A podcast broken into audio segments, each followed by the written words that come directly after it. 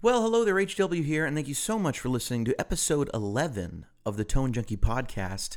You may also be watching on the special video edition of this podcast, available on Facebook, YouTube, IGTV. A little special day today because I don't normally do a video edition of the podcast, but what I had to say today I thought was was uh, was unique and important, and uh, and it's actually my hope um, that if you are an amplifier manufacturer if you are a member of the industry and someone has shared this video with you, um, I think this is could be really important stuff because I think for some companies out there, the stuff I'm going to talk about today is it may be the difference between being in business in 24 to 36 months and being out of business in 24 to 36 months.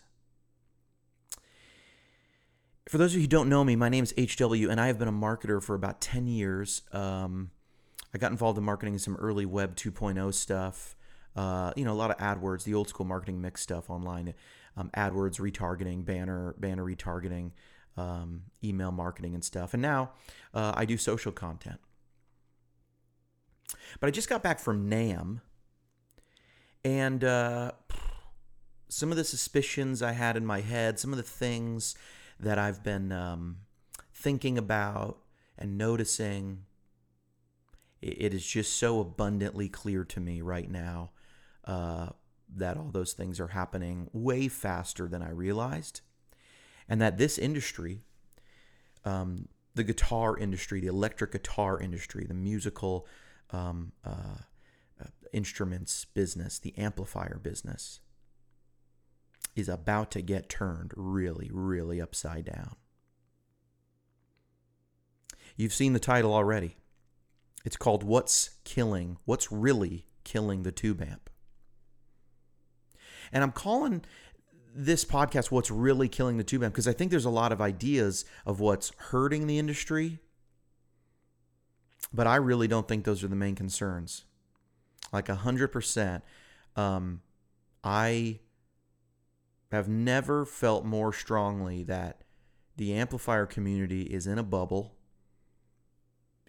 doesn't have any idea why people are actually buying their amps and doesn't realize the money on the table they're giving up. I really don't think they're watching the industry trends. And I'm not surprised because it's been it's been a characteristic of this industry for so long to be militantly nostalgic. And it's been so nostalgic for so long. It's been so 50 watt plexi, classic circuit, big box, everything the same way we did it in late 50s, early 60s, or customers don't want it. And I believe that has been true largely up until very, very recently. And so I think what we have is largely an industry of people who are not recognizing the opportunity in front of them. They're not recognizing the real consumer demand that exists in front of them for certain products and they're just leaving so much money on the table. And they're and everyone's hurting right now, right? The industry is hurting right now. The industry is is hurting right now. So let me just say this. Um, let me first start with this.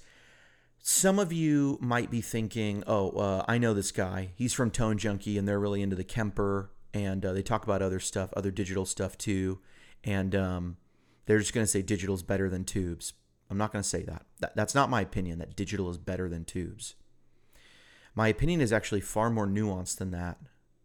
And it's actually that there are so many new problems, new customer pain points. Some of them have always been there but it is only what's unique is right now the customer is demanding solutions for them and the demand is up. And i used to think that we were 5 years out. I think we're 2 and 3 years out from going to NAMM and seeing half the half of the amps at NAMM are either using some sort of digital component digital um, IR or, or some modeling or some profiling technology, or are completely a sub miniature tube, a new tube, which is a clone of a tube using the Nutube stuff takes out uh, the tube components from the glass and rebuilds it um, in something that's more um, circuit board friendly, but it responds like a tube. We're going to talk about Korg. We're going to talk about what that means. Um, we're going to talk about the mini tubes coming out and the Nutube technology because it's really important, even if you don't think it is. They're they're spending a lot of money over the next several years to re-educate the consumer and make these smaller alternative tube technologies technologies look like real viable alternatives. And my question for any small builder out there is what are you going to do when you get outspent year after year after year after year and the consumer is being conditioned to believe these are all viable alternatives whether they are whether you think they are or not the issue is whether the consumer believes so or not so let's jump in. First of all, um, let me just say this. Uh, if, if you don't like what I have to say today, I want to implore you, please watch till the end of this video, listen to the end of this podcast. Because um, I'm because I because th- I think I'm going to say some things that I haven't really been hearing anybody say. First of all, is this I think there's an idea still out there, and I think this idea is pretty much become moot at this point. It's the idea that nothing, nothing sounds like tubes. And I, I don't disagree with that. There is no better experience. There or I shouldn't say there's no better experience. It is a very unique and rewarding and beautiful and I'm romantic about gear and I love amps and guitars and everything. It's so standing in front of a 412 cab playing a big 100 watt head and just letting it rip and the guitar is feeding back and you can like feel the air moving and it's too loud for the room you're in but that just makes all that 3D chime and swirl and bass just run around the whole room. It just gets oh it's it's awesome. It's heavenly. It's I love it. I love that stuff but if you think that that is the question or that is the truth that determines consumer behavior on which amp they buy, I think you're sorely mistaken. Because I think there's some real new pain points that the consumer is expressing, and I don't really see them being met by a lot of companies, especially the smaller boutique amplifier companies, who I just don't see changing enough. I'm not talking about building solid state amps. I'm talking about how do we tackle the fact that that experience of playing a 412 is amazing. However, I can't do that in my house. Cue all the eye rolls, right? Cue the people. That's always been a problem. Of course, you got to turn them up to sound real good. Yeah, but let me throw this at you.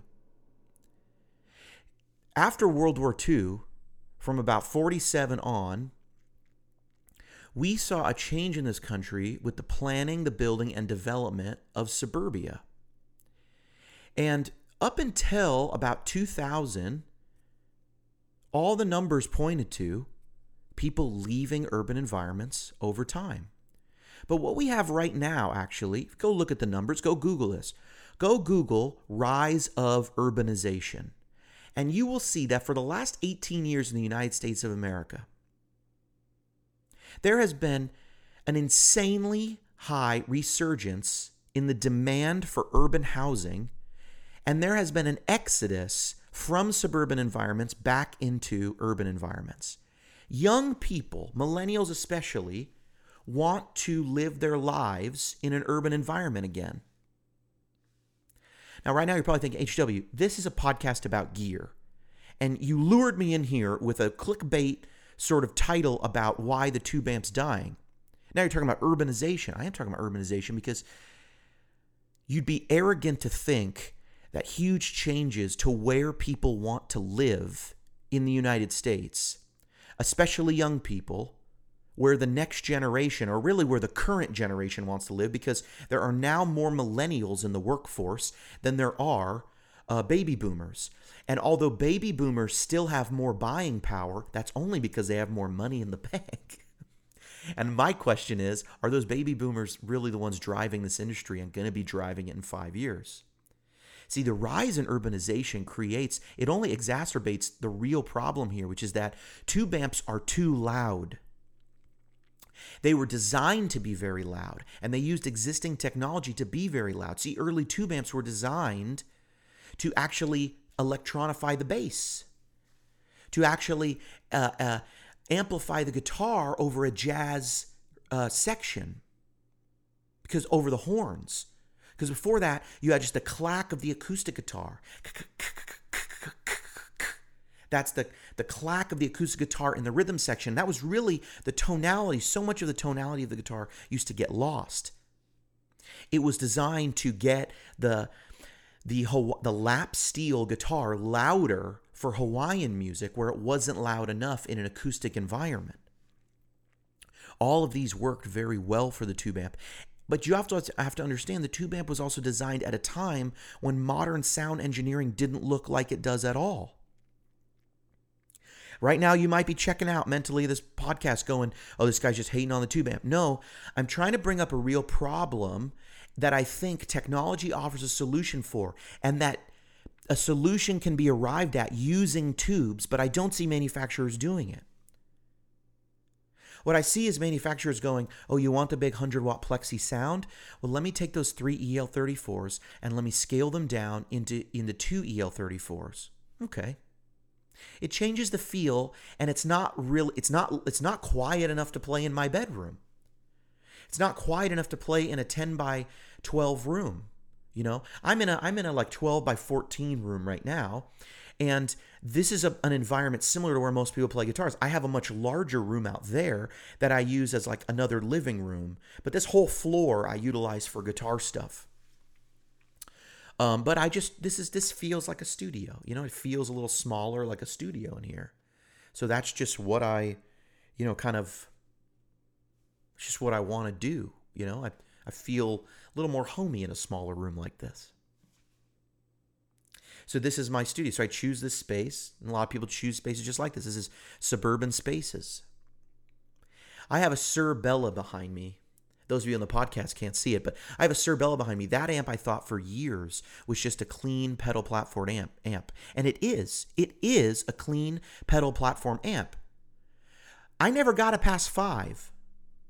Not at a gig where I set it up clean, where I usually mic'd it and they're trying to keep the stage volume low because, like I said, modern sound systems, we're not looking for a ton of stage volume. Better sound comes actually from isolating the stage. We want to isolate the components on the stage so that we have more control over it.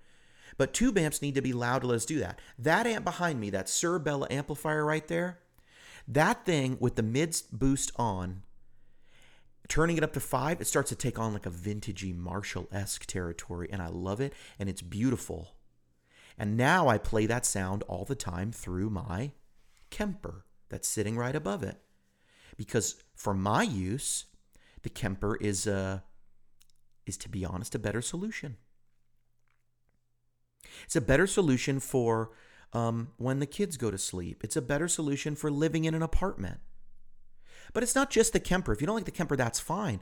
We've also seen a rise in, in things like IRs because I haven't because tube manufacturers may step down from 100 to 50 watts, or they might even step down 50 to 7 watts, you know, or to, to 25, down to 12, down to 7. Or they might convert to EL34s. They might do all these things, but we still have the problem of a speaker needs to compress. And that's a big part of the tube sound. You know, you're hard find to find any speakers that are even made anymore you'd be hard find to, to find any sort of audio um, uh, uh, uh, driver that is as non-transparent as a guitar speaker. The guitar speaker is just as much part of the sound as the tube amplifier. And yet, you need to turn it loud. So no matter how low you make the wattage in the amp, you still have the problem of that speaker has an efficiency rating at a decibel level and it must perform in order to compress and deliver the goods, so to speak. Well, what do you do about that? IRs have never been more popular. My friends, let me tell you this. If you think out there the tube amp will never be replaced, I'd like to let's just walk along the sort of path we've all taken as a community of guitar players. I remember going and buying analog like please really hear this. because I remember them saying this about delays. And then and now and now some people say it about cabinets, but the IR is is attacking the guitar cabinet right now. I can't tell you. I probably saw a third of the booths, if not more, were using an Ox, a torpedo live to, to be the cabinet of an amp, a Kemper, or some digital unit to give headphone out to people to try things in silence at NAMM, or to just be a scalable volume downward in a hall that's super loud. The cab is under attack. The tube amp is next. But I want you to understand what's really killing it. What's really killing the tube amplifier is that amp manufacturers are not responding to the problems that exist. First problem urbanization and the need for lower volume solutions. And amp manufacturers are literally just scaling down power sections and have been for years and not worrying about the speaker. So we have a solution for the speaker now it's IRs. Agree or disagree with this next statement. You are probably more accepting of IRs than you were five years ago. You probably believe now that IRs at least do a very good job of replicating the sound of a cabinet. I don't think anyone now, compared to five years ago, thinks IRs has a worse opinion of IRs. Your opinion is either the same or better. And that is so important to understand. That if no one's opinion is worse, nobody now, nobody five years ago was like, IRs are so amazing. And now they're like, nah, IRs are terrible. No, you either think nothing replaces the tube amp, nothing sounds like a speaker. I've tried IRs, they're terrible.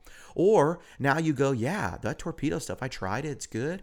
I just talked to a very famous guitar player. You'd know who he was. He plays a bunch of slide, Canadian guy. Um, I'm not going to say his name. Um, but he's regarded probably right now as one of the one of the best new guitar players out there. He's young, and he said to me, we were talking about the Kemper and digital stuff, and he said to me, um, "Yeah, you know, we're doing a lot more ears. We're doing a lot more gigs with in ears right now, and the IR sound sometimes better than the mics.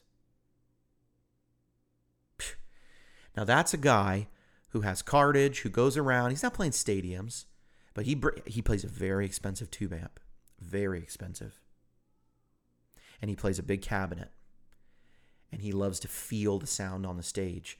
But when the room gets too small, or they're doing a benefit show, or they're doing a small show, or a private gig, or they get hired to do a big corporate gig. Sometimes you got to put in the in ears because the room is small, because logistically that's what you have to do. And that is a reality of the music business. It's a reality of the music business that I don't see. Check this out. I used to believe, I used to, I wasn't a digital fan. I, I never thought any of it could touch tubes. I didn't even believe that digital delays were right. I thought, no, nothing sounds like a BBD chip. Nothing sounds like an analog delay. I used to have two big uh, deluxe memory mans on my board, two DMMs, the big silver ones with no tap tempo, because that's what the Edge used. That's what everybody used. That's what Eric Johnson used. That's what. Um, that's it. That's the sound. That was 10 years ago. That was 12 years ago. That was 15 years ago. Ask on any internet forum, ask any of your friends over drinks what the top three best delays are on the market today. Ask what the top five are, the top 10. And I think the responses you're going to get are 8 out of 10, 9 out of 10 big box digital units. I don't think it's really a relevant opinion anymore to say the Strymon timeline doesn't sound as good as my analog delay. Everyone would literally just be like, yeah, dude, but it sounds so good. Or like, dude, I don't, you can't tell the difference in a mix or you can't tell the difference in a recording, or yeah, but it does all these sounds and does it so well. It's just not a relevant opinion anymore that digital delays and digital modulation aren't there, aren't relevant solutions, aren't highly in demand. That's just not.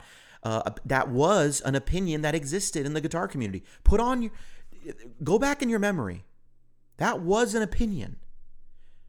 The DL4, the big green line six box, People said that's garbage. I'm never going to play one of those. Some people loved it, but it did not have the wide acceptance that big box digital delays have now. fast forward to the cabinet.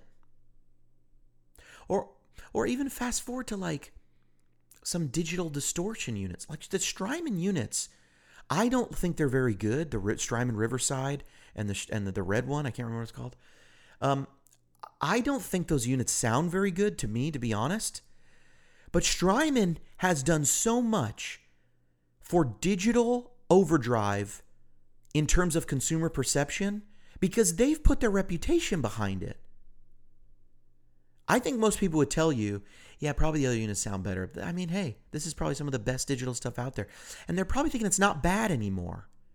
And if you're a tube amp manufacturer, if you're a manufacturer in this business at all, you need to understand that change in consumer behavior, that change in consumer perception, it really changes the products that the consumer is demanding, and it really changes what you should be offering. I'm not telling you to go make a digital amp. I am saying you got to have solutions that solve the volume issue. And I am saying look at guitar players and look at how their perception changes over time. Analog delay, first tape units, tape, tape, tape. If it wasn't tape, it wasn't right. Analog delay, oh, this just copies tape. Analog delay, that's it. Analog, analog, analog. Oh, digital is garbage. Slowly but surely, we all put digital on our board. Now the cabinet is under attack. The cabinet is under attack because it's so not practical. It's not practical to carry in these large drivers, put them on stage, blast your sound guy who's constantly telling you to turn them down. I used to go see and be a part of the post rock scene in San Francisco, sort of the indie rock scene. And I saw so many terrible concerts because of guys bringing their Mesa boogies on stage, screaming into a microphone and thinking it sounded good. And it sounded terrible. The music sounded terrible. Millennials do not share the 1960s and 70s and even the 80s and early 90s opinion of louder is better, rock, rock, rock. Yeah, like, like, no. Millennials are being exposed to so much electronic music where you go see it live and the sound is super controlled and super produced and polished because all it is is a DJ dancing around on stage. Millennials are used to that light show. And that's why that is why Taylor Swift has has hit her entire band who had top players like Shawn Tubbs. Shawn Tubbs is the best guitar player in Nashville. I'm in Nashville and we say that. Trust me, that is a popular opinion. Shawn Tubbs is the best guitar player in Nashville. I said Taylor Swift, I meant Carrie Underwood. But it applies for Taylor Swift as well. Shawn Tubbs was playing for Carrie Underwood. There's a reason that that Taylor Swift and Carrie Underwood's band has all gone digital. They have to go digital. I'm actually not 100% sure if Taylor Swift has, although I know they've done gigs all digital. But Taylor Swift's band, there's a reason they moved everybody the axe. Because the state, because the production of the show is becoming more important. When you go see a DJ, a popular DJ like Skrillex at a concert and it's 100% about the light show and then you go see Carrie Underwood that old style or you go see Taylor Swift that old style of Britney Spears dancing around with background dancers doesn't work anymore we, they're not looking for a Madonna show from the 80s. It's all about this high production stuff. They're looking for a show. And so the artist and the production people putting on a show, they're going, we don't have any time for these non practical tube amps. We'll play the track and you'll air sync the guitar before you get that thing on stage. And we have, and we can't move it. And the show has to be compromised for the guitar player. That's the reality of the industry today. If you don't like it, it doesn't matter. It truly does not matter what you think, what you like, whether you like digital or you don't. It's coming and it's going to kick you in the mouth. And I don't want you to go out of business because you're some of, I'm so romantic about the gear. I love the gear. I love Matchless and Bad Cat. I love um, Vox and Fender, the classics, and Marshall. I love Park. I love Tone King and and um, and all the small makers. I just I love them all. I want people to step into the 21st century here. So let's talk about that. If the cabinet is under attack, if the cabinet is under attack, what is the next thing to happen? If you if this is the real thing if you are on the world tour see someone said this to me recently i made a new friend at NAMM He owns a guitar company that makes re- some really nice guitars. Um, and I'm not going to say his name because I don't know if he wants this opinion out there or what. But he said this to me. He said, he said, yeah, but you know, I just can't see the edge playing digital. I can't see the edge playing an axe or a Kemper or using IRs. To which I would say this that is true. The edge is not going to change his rig because of nostalgia and because he's the edge. He doesn't have to. He's on world tours. The edge isn't playing bar dives and one off shows. He's not playing. The edge isn't someone who might be a guitar player in a popular band who's maybe making less than $200,000 a year. There are a ton of those guys. Now, to a lot of people, they might go $200,000 a year. My point is, the Edge is rich. He's freaking wealthy. He's really, really wealthy. There are a lot of famous people who are not well, they don't have a boat. They got a nice house and a nice car, and their problem is still is wait, how much to get my 412 there? I'm not going to pay $2,000. I'm not going to pay the tech who I need on the other end to do it. We could just have the guitar tech set up my rig instead of having an amp tech and a guitar tech. And with fa- and with streaming and these guys are all making less money, you think they're interested in spending more money on the road? They're not. So what they're doing is they're going, fine, I'll take my 100 watt head and I'm going to bring a torpedo box, and that's what I'm going to do. Or for the one off show, I'm going to bring the Kemper. You guys, I know I know personally people who are endorsed by boutique amp companies who have signature guitar amps. Are you hearing me? Signature guitar amps. Who who for fly dates and one-offs, they bring their Kemper. They they have signature guitar amps with boutique amp companies who hate digital, who hate the Kemper, who say it takes food off their table and who don't want eh, doesn't want anything to change. They're mad because because the industry is down, they're hurting. I feel for them, but they're missing the mark here. They're not understanding what's really going on. They're not selling less tube amps because someone thought, oh, I don't have to buy a $3,000 amp head and a $1,000 cab. I could just buy a Kemper and a $25 profile pack. I'll do that. Yeah, freaking right. That's not the same consumer at all. You know what they sound like? It sounds like the recording industry, uh, the Recording Industry Association of America, the RI, the RIAA, when they went to court and they said every illegal download of music should be valued at retail pricing. And that those are our damages. They tried to do that in court. Do you know what the number came to? That that the that the, the RIAA said that their damages were from illegal downloads from Napster and all these places? It was more than all the money that existed in the entire planet. It was tens of trillions of dollars. It what? What? It like it doesn't make any sense. That wasn't the damages because what happened, see what ha- what's happening with digital is what happened then. I, people went and downloaded gigabytes and gigabytes and gigabytes of music on in MP3 format and they never listened to it. You couldn't have listened to it all. They just bought they just got these big torrents that was like it was like it was these torrents were like literally every major release from every band from 1980 to 2005. Those were like the torrents and you just download and you had the library. And really, what that showed us was this consumers don't actually care about owning music. All they cared about was access to it. They were getting access to it. And now we pay $10 a month. And we gave up ownership for access. Whatever. I don't who cares? I don't know if that's good or bad. See, things like the torpedo. See, hardware like the torpedo, like the Kemper, like an IR player, they make the problem presented by guitar cabinets much more practical. See, it's much more practical to bring a head, even a small amp head, and play a torpedo and an IR than it is to bring that giant cabinet. And this is the question I have because I think a lot of amp manufacturers are afraid to get involved in things like the Kemper. They're afraid to get involved in digital. They're afraid to get involved in IRs because they think it's going to undercut their business. And I really think that's such a mistake because largely I think a lot of people who move over to the Kemper are out of your market anyway. They're not buying tube amps. But I'll tell you in a piece of anecdotal evidence, I have profiled the amps. I sell profiles. I have profiled the amps, one one particular company, three of their amps. And I have a community of people who buy my profiles. They're my customers, they're my friends, they're my fans. They're my community. three amps I profiled from one manufacturer, and over time I made those packs available. Two of those amps, when I was done with it, I bought them used on Reverb, and when I wanted to go resell them, do you know who bought them? Two out of three of those amps were purchased by people who bought my profiles. And they said, I want that amp. One guy even bought the head from me and then went out and ordered brand new the matching cab, which I did not have. Now I know you're thinking, oh, BS. BS. You think, oh, you think I you're you're helping the amp industry by profiling?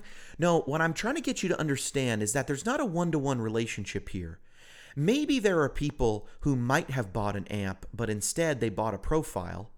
Maybe. But I am actually involved in this community, and I will tell you, in the Kemper community, there is a healthy understanding that the Kemper does not produce the same experience an a tube amplifier does. And so what I find is, while many people have gone all Kemper, many, many of the community is more like me. They still have some of their favorite amps around, but they, they don't carry them out of their home anymore. See, through studio monitors, a Kemper doesn't sound like an amp. A Kemper doesn't sound like an amp at all. A Kemper actually sounds like an amp in the next room mic'd up because that's what the Kemper captures. See, the Kemper can capture signal chains. And so you end up miking an amp and you're getting the mic'd amp sound and then you're playing it back through monitors or an FRFR speaker. It's a very different experience. But what it's very good for is when I go play on a Sunday morning or when I play on a Friday night and I have to play with in ears because my church or the local bar, they want to keep the stage more quiet because it controls the sound. So amplifiers don't really work that well. And in fact, what a lot of churches have done is repurpose space, or bars have done is repurpose space to house an amplifier to be the quote unquote amp room. Do you know how, how expensive having a room for amps is in a city like San Francisco, where I'm from? Do you know how expensive it is in a city like Nashville it's becoming a heck of a lot more expensive in Nashville to have a room set aside for tube amps. If you are a person who wants to tell the market or who believes in the back of their head, nothing will ever replace tube amps, real people, real players know that tubes can't be replaced. It's worth it to bring the amp. You're working against urbanization and rising property costs, rising real estate costs that actually are making it impossible to have those extra spaces in establishments where live music can be played. So I don't think there's a real relation. I think the guitar player is smartening up and going, well, I have some gear that I play live, that I play for recording, and then I play in the studio. And then I have some gear I take out because it's too much of a hassle. I can't bring my 412. I can't even bring my 212. Even my, hey, it, 112 works. Why not? But here's the problem the speakers are limited. I can't play my 100 watt head through my traditional uh, 112 because then I got to change out the speaker and I love the sound of greenbacks. Do you see how hard it is?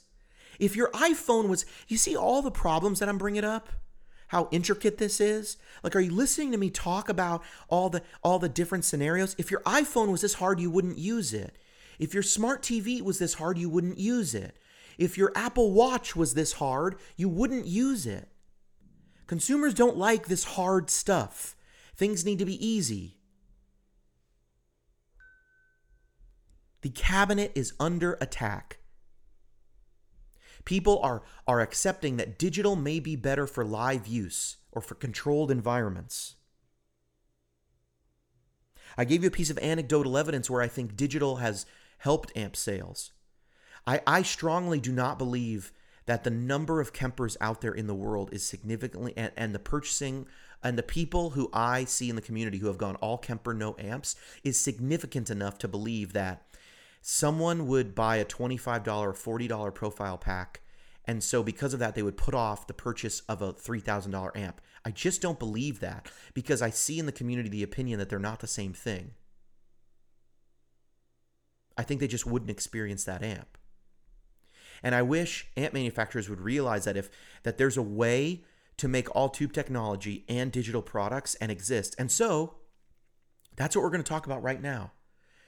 What's really killing the tube amp is a lack of modernization in a world dealing with urbanization, that is, we have to fit our large equipment and our high decibel level, level gear into smaller environments where it's not conducive.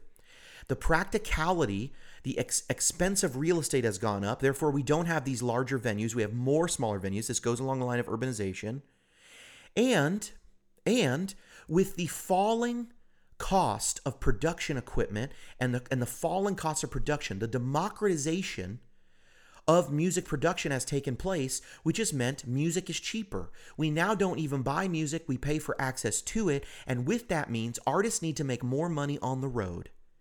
And that's becoming harder to do. So they need to travel, set up, and exist on the road and as cheaply as possible. And they need to do more road dates. And that means these fly dates that may be one-offs. And they cannot travel. It is not practical to travel with large expensive equipment that's prone to breaking during vibration that's prone to uh, fuses going out that's prone to all sorts of things. Digital gives them the opportunity to travel with not just their equipment but also a backup to that equipment. And and still be smaller than the traditional gear so, what does a tube amp- amplifier company do? I'm going to tell you. Because, like I said earlier, I've been in marketing for 10 years, and it baffles my mind that people don't realize how to sell guitars, amps, and all this stuff because you have everything working for you. See, I've sold products that people don't care about, that have real utility use. But I literally am a person who I, right now in this room, if I only owned what I played, I would own one Kemper, a Kemper remote, and I would own two guitars, and that would be it. That's all I play out. I have two Suhr Jam Pros and like a Suhr Strat that I sometimes play out. I just got the second Jam Pro, so so usually it's two guitars. Now I kind of feel like I have three guitars that I would play out, but eh, two guitars and a Kemper and remote. That's it. But you want to know what's actually in this room? See, those of you watching on the video edition, you can see it. There's a wall full of guitars behind me. There's Fender Custom Shop instruments. There are uh, there's a PRS Ted McCarty. There are three Suhr guitars up here. There's a Squier J Mascis, because why not? There's a really awesome custom made Telly. And off screen, I've got some acoustics. I've got some expensive Martins and Taylors. In this room are no less than 60 stomp boxes. I take that back. I sold some. There could be 40 to 50 in here. Only about three of them or four of them were given to me for free from manufacturers. All the rest I've spent my own money on. Behind me, I probably in this in this house right now have about maybe I have 10 amps. I could have like 8. I'd have to go look and check. I am obsessed with gear. I'm a tone junkie. A lot of people might think I'm the problem because I make Kemper profiles. No, no, no, no, no. I'm your customer. I am your customer who literally discovered this technology like two years ago and went, holy shit. It's now. It's happening right now. Oh my.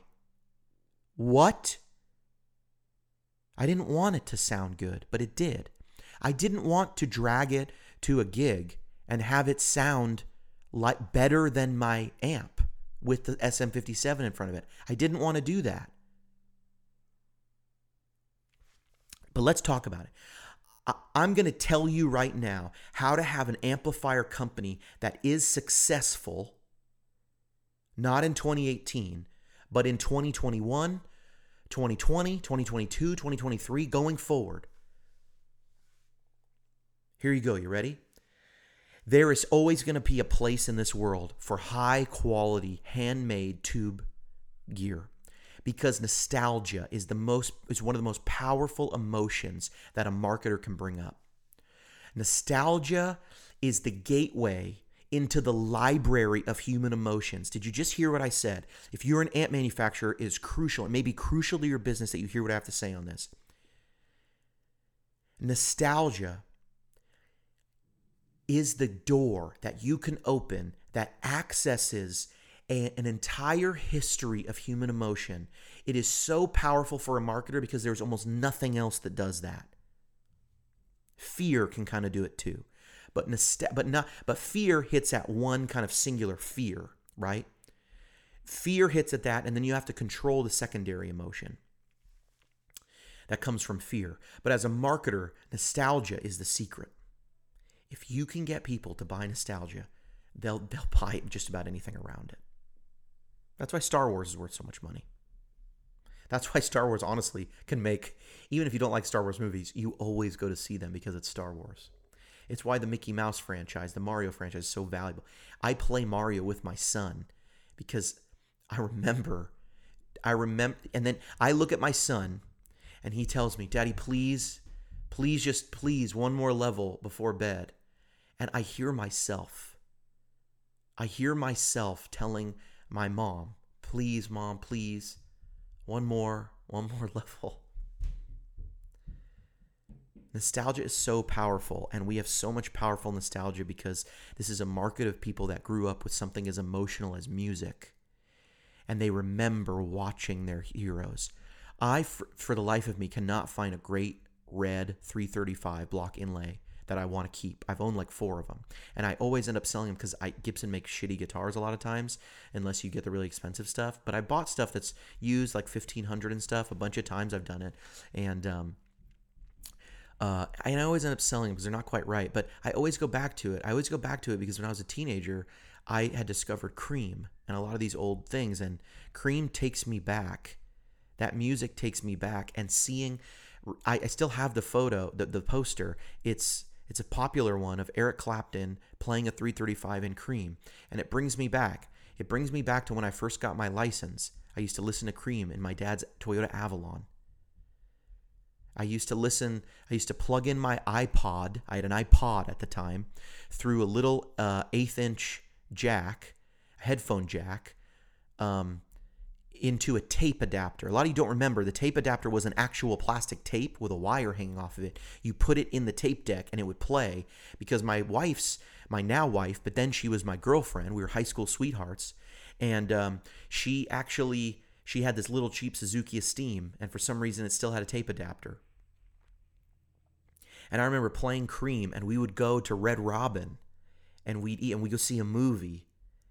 It brings me back to a time when I had butterflies in my stomach trying to hold a girl's hand. That's the power of music. You sell to those people. You got to tap into that.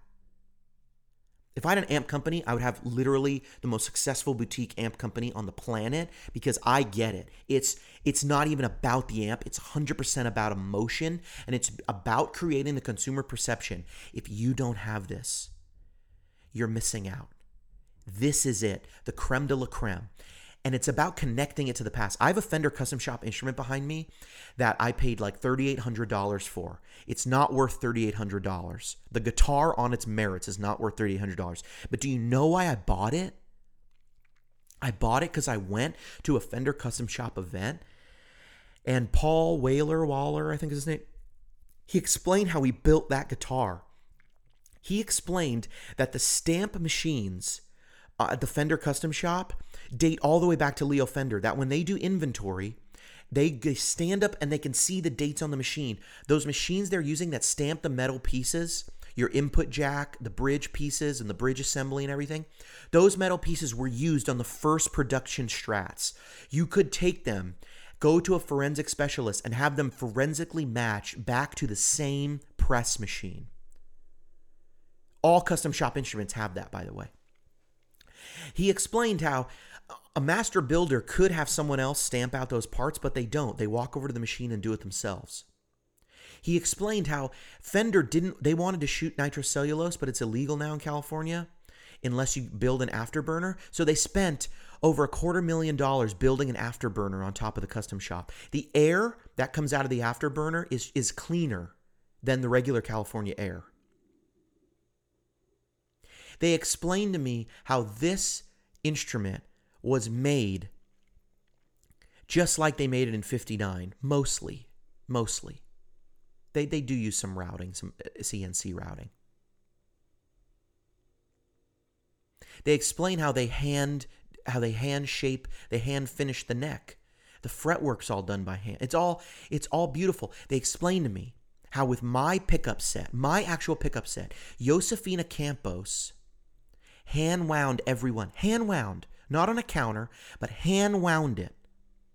so that every pickup unique, every set of pickups is unique. Every pickup. When they told me this, I threw my wallet. I, I like threw my wall. I th- literally threw money at them. The guy was still talking. He was like, "Please don't throw things to the stage." I was like, "I'm sorry." No, okay. When he told me this next thing, he said, "Every pickup is a snowflake because there's no way we could make two the same, and so every pickup set is like the falling snow on a day." made unique, totally unique because it's made of completely unique pieces. There's no other guitar like that one in the world. And when it belongs to someone, you can hold it in your hand and you can say, There isn't another one like this because this one is mine. And I gave that guy 3800 bucks and I'll tell you something, I don't regret that decision at all. It was worth it because I am emotional about that guitar because that guitar connects me to the past. So here what's what you do band manufacturers. I needed you to hear that to understand why this first product that you need to have is so important. You need to have the no compromise, no frills, uber expensive all tube amp head. And your marketing needs to be centered around this is the te- this big transformer, these tubes, this plate voltage, this part of the circuit and that part of the circuit and all this has been taken from my years of learning about what made those amps right. This power section was lifted from this Marshall and then slightly modified for more negative feedback. I don't know what I'm talking about. Just like, you know what I mean? But tell the story. You need to tell the story in your marketing connect us with the technology that you're that you're using. Make it connect us with the past with clapton with page with all those guys. Connect us and explain this is it. This is a high quality piece of audiophile gear. Ex- have your endorsed artist come on and explain that when i'm in the studio I f- there's no piece of gear that i find more inspiring that helps me jive with the band and write these amazing parts and feel the music than the big 412 with this amp head. And dude, that needs to be 3,000, 4,000, 5,000 bucks. That needs to be freaking expensive because that is the amp model that you build your brand on.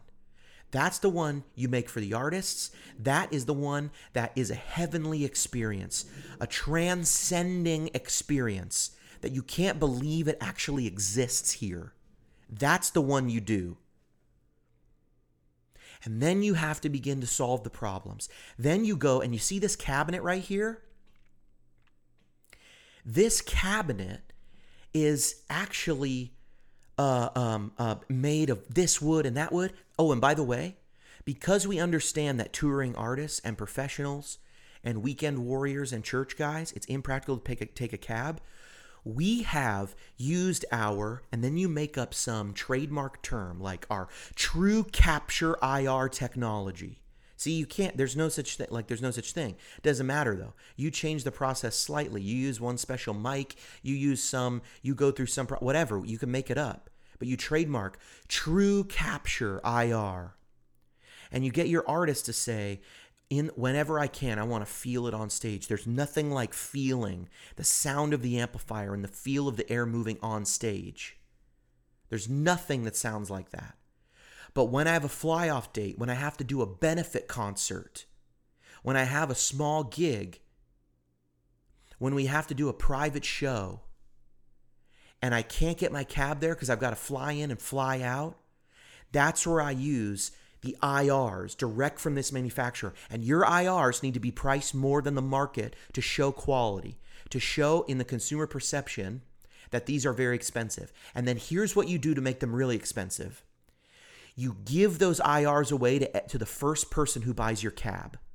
And here's what that does. One is amp manufacturers have one big problem. They compete against all the used gear on the market. So, as an incentive to buy a brand new cab and a brand new amp, you give away those IRs to the first buyer, the buyer who registers a serial number, and then they get them. And then those guys who paid 5000 bucks for that amp, they get the amp, the cab, and all these IRs. And if the going rate for an IR pack like that would be 40 bucks, you price yours at $200 or $150.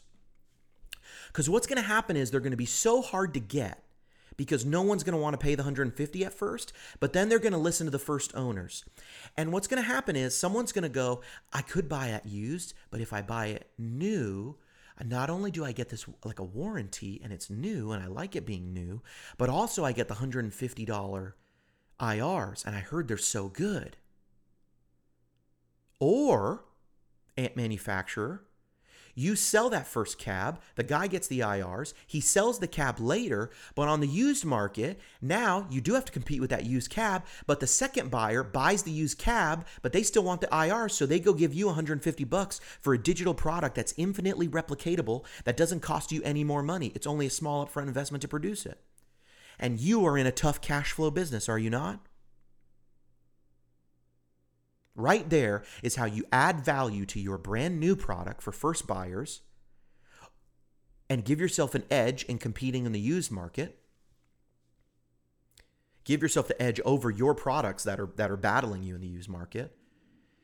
And you create the perception that you have the expertise because you do. You have all the authority to step into the IR world, to the Kemper profiling world, to any world and say, I am the amp manufacturer and I, I intimately understand the sound and the design of this amp. You can walk in and change the conversation like that. You have all the authority, not me, not Michael Britt, not the people at Kemper, not the people on the message boards. You have the authority. Nobody knows. Nobody knows your amps better than you. But you've got to story tell it. You've got to explain to us in an emotional way why that $5,000 amp is worth it. And you've got to be practical and understand that people are going to use these digital solutions. So why shouldn't you be the expert making the IRs? That way, my popular Nashville friend who who I spoke to who was going around, he could say, not only do I have this, I have this super expensive cab and I have the IRs and they sound amazing. And what's amazing about that is do you know how many people wouldn't even try other people's IRs if you had yours available? Celestion makes IRs. They make 200 IRs. If anybody has more to lose than Celestion in the IR business, you, you tell me their names and I will eat crow. Because Celestion, literally, all they make are the speakers. They don't even make the amp head that you could pair with the IRs. All they make are the speakers, and yet they've made over 200 IRs available. They are trying to put, I know this, they're trying to put their IRs in the Kemper, in the Axe, in the Helix. They want them in there because they understand that brand is worth more than anything. They'll create the products. Celestion has to still be synonymous with high quality, high value. Now, after you have that giant amp, that giant, huge, big amp, you start making the other products. You scale it down. You bring it down to 50 watts, maybe something slightly cheaper. Maybe you give them a price point lower than that, something in the in the 2000 price point. And you scale that amp down. You take away some features. You do it, and that's for someone who still wants to do it. But you do the same thing with the cab. You do the same exact thing with the cab. See, maybe you're a manufacturer and you have six amp models and four of those amp models are available in a head and a cab. So in actual amplifiers, you have 10 products, plus you've got two cabs. You've got 12 products. You make that big head and you don't even touch it. That's it. That's what it is, and that's the creme de la creme. And IRs are your best way to get that thing on the road. I think you should make Kemper profiles of everything you create, and I think you should story tell while you make the best Kemper profiles. And I think you should get involved in the market, change the conversation. I really do. But back up. Those other products, what do you do with them? What do I do with my little combo, right? What do I do with that? Okay. Well, you got to understand this. There's a real drive for pedal boards to be the only thing that people bring to a gig for smaller portable amps. So look at what Victory's doing. Victory and Kingsley have taken their amp designs and they've put them down where they've built real tube amps in just small metal enclosures and you run from that out and then you let people run into a torpedo cab. So they have a real tube preamp on their board into some sort of a cab emulator and you go that direct to the board. And you do that and you you could even make people a deal on a set where you say, "Look, here is my actual like here is the amp, right? Here's my little combo amp. It has two channels, right? What I've done is I've taken um, I've taken just the clean channel or just the channel 2 or I've taken just the AC channel out of that combo amp and I've made just the preamp in a little tube box. And now I, ha- I have a product that can serve people who need something even more um, pedal board friendly. And what's going to happen is people are going to buy your amp and they're going to go, man, I love this head and cab. I love this little combo amp or I love this little head and cab, this little AC30 style. Maybe it's got an AC30 on one side and a Fender on the other, AC30 on one side, Marshall on the other. I don't know what it's got. But then you say, I'm just going to take the AC30 side and I'm just going to put that, that little tube box and you make a deal with them. And you go, hey, you could buy the amp. And if you already own the amp, I'll give you a discount. You can get a rebate from me already on this for the original owner, right? Original owner who buys. Check this out, guys. You got to li- like listen to this. This is how you compete with the used market. You make that first amp and it costs 2 grand. And you make that first amp and then you go to the original owner and you tell all the original owners, if you own this first amp and you're the first buyer and you can show us the original receipt, we will sell you the small tube preamp box at cost. You don't tell them what cost is, but you just you greatly reduce it. You could even do that direct, not even through the dealer. You got to talk with the dealer about that. You can sell them on it though, trust me. And you know why you do that? You do that because you want that buyer to go, you know what? What's being presented to me in the marketing is that I can have that amp and then I can have that a smaller preamp with the same preamp built that I can run with a torpedo cab pedal. And I can have that be my quick fly date rig. And it's like the same amp from the same manufacturer. So I can be pretty well assured that I'm going to get consistent tone no matter where I go. Then you also sell that little preamp at retail for a larger margin. Now you've got a product that fits the guy who wants portability all the time. You've got a product that fits the player who realistically wants the amp experience and sound, like most of us still do. But we also need solutions for the smaller stuff. And then and then you go on. And from there, you you give you you make you have just a little tube preamp and you sell that to the to the market. I I'm not even kidding. I literally just blew myself away with what a great idea that was because it solves all of the man, amp manufacturer problems. The small preamp ships cheaper. It's smaller to store in in stores, which is a problem by the way. A lot of stores have too much inventory and it stops them from buying more amps logistically. And then what they have to do is they so that they like smaller units. They like combo amps because they have a margin they have a, a, like a margin per square footage in the store that if they're smart they're sticking to. The small one unit preamp solves the problem for the distributor it also, that incentive, if you buy the big amp, you later at any time can get a huge discount on the little preamp version to be like a pair so that you have a pair for no matter what the situation and calls, you get real tube amp tone. That creates incentive for the buyer to ignore the used market and go directly to the dealer, which is another customer, which is another pain point for distributors and for manufacturers. And it also it also opens you up to a new market and a new price point of people who aren't enjoying your stuff yet. I'm, I am giving you this for free. I'm telling you, this is how you be successful as an amplifier company. I, please do this. Please take this advice and do this. From there, you also you make your own IRs, you make your own Kemper profiles. I really believe you should be every single place in every single area. You make the pedals, you make everything. You make your brand synonymous with tone and you develop these awesome solutions. And you even go on from there. And when you get comfortable with IRs and you find an engineer that can do it for you, you can even make direct units yourself that have uh, that you can load an IR in. And it's real tube front end with IRs in the back. It's not impossible. Thomas Blug did it. BluGuitar.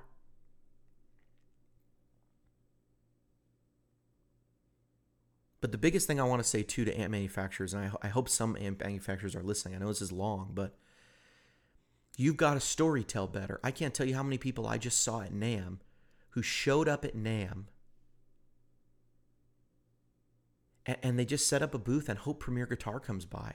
Premier Guitar is not a trusted source. Like really discerning people, people who spend four or five thousand dollars on amps, I really don't believe read Premier Guitar and think it's anything but what it is. It's like a newspaper. It's a magazine. Their business model is we take money from you in exchange for a review. They don't say gear is good or bad. They say what's great about it. And they always find something that's great about it, even if it's cheap. Even if it's the, the good thing is, look how cheap this is for what you get. Yeah, it might be 30 sounds, but they're, it's 30 not great sounds. Okay, well, maybe you want that. It's cheap. If that's your price point, you got it. But I, I seriously, if you make a three, four, five thousand dollar amp head, I don't, I really don't think it helps you to be in Premier Guitar. I really don't. I think it's, I think that's vastly overpriced for, um, for what you're getting there. I really do. I think you should pick up your iPhone, you should put it in your face, and you should start a vlog. Or you should say, if you're a guitar manufacturer or an amp maker, you should you should go to the place you get your wood. You should go and say, you should say, you know, every amp starts with what you see on the outside. And you see a beautiful wooden pine box or something and you see Tolex, and you should take us to your distributor, take us to your supplier, sorry, and you should show yourself going and picking the Tolex, picking out the wood, and showing that you care about every step of the process.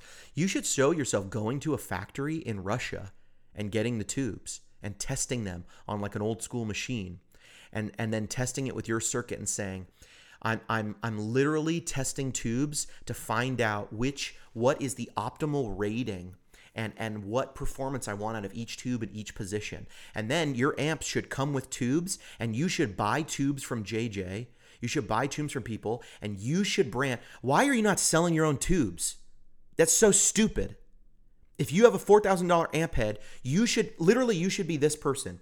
You should say, "This is the spec 12AX7 that I prefer in the phase inverter. This is what you need in V1, this is what you need in V2." Cuz I know tubes make a difference because I have a favorite tube inverter, uh, uh, excuse me, a favorite tube for a, for the phase inverter. My favorite is a JAN Philips, um, uh, Joint Army Navy, JAN Philips, um, 12AX7. Uh, my real favorite is the old school Amperex Bugle Boy. Why do I know that? Because I experimented with tubes.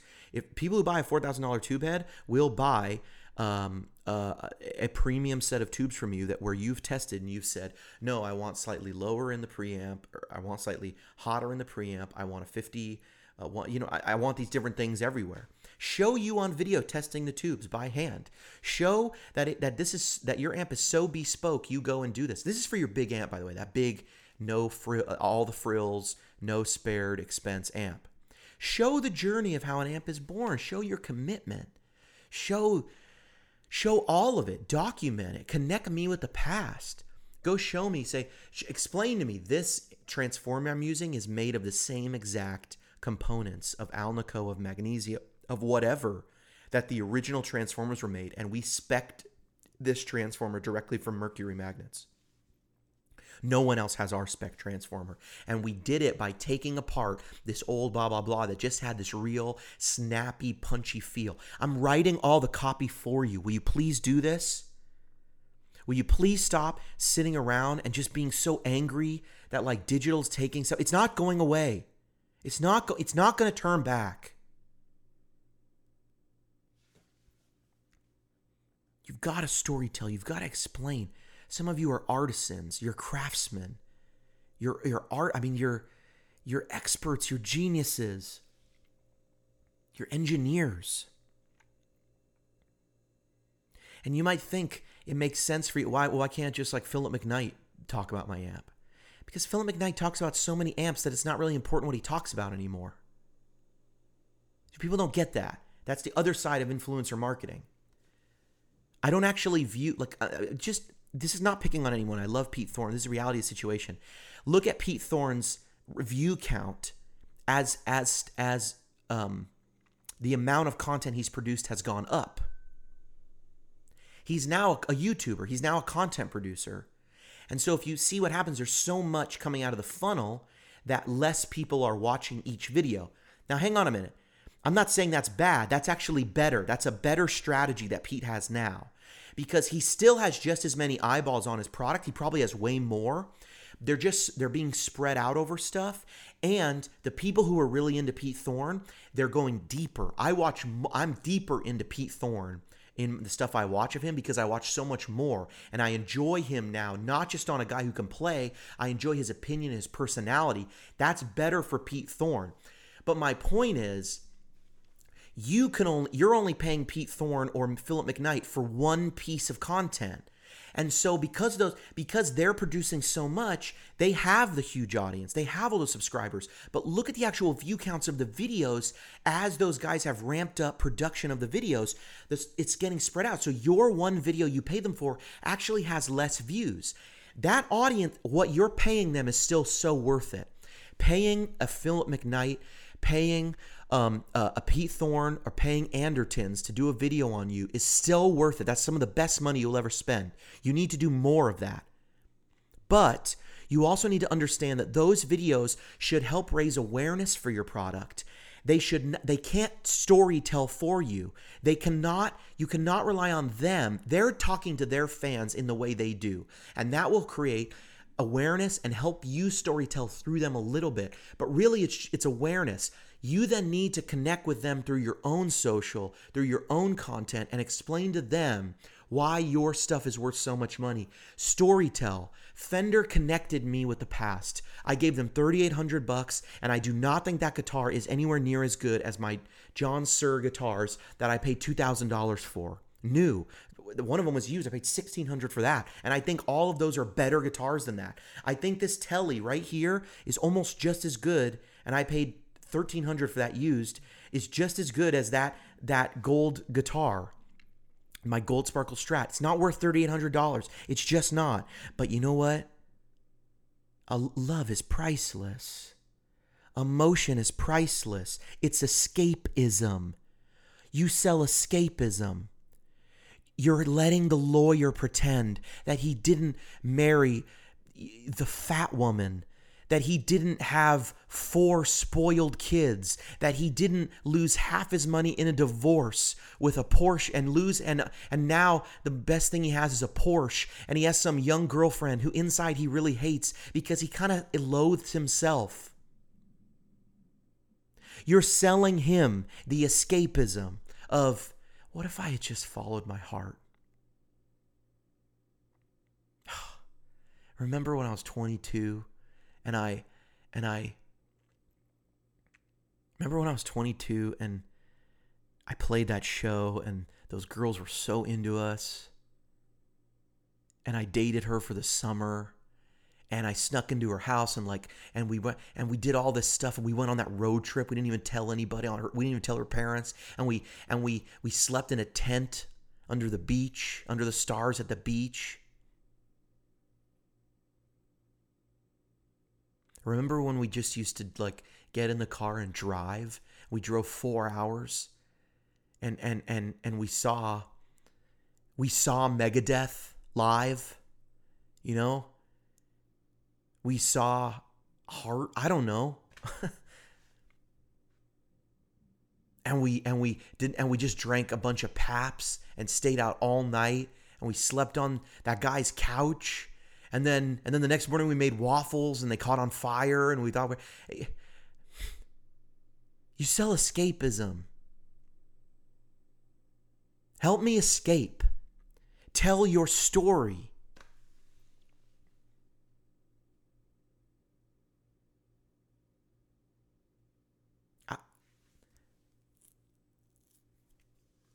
I, I, don't. No one's going to take me up on this because I'm a Kemper profiler, and amp manufacturers hate me, and so many have threatened to sue me.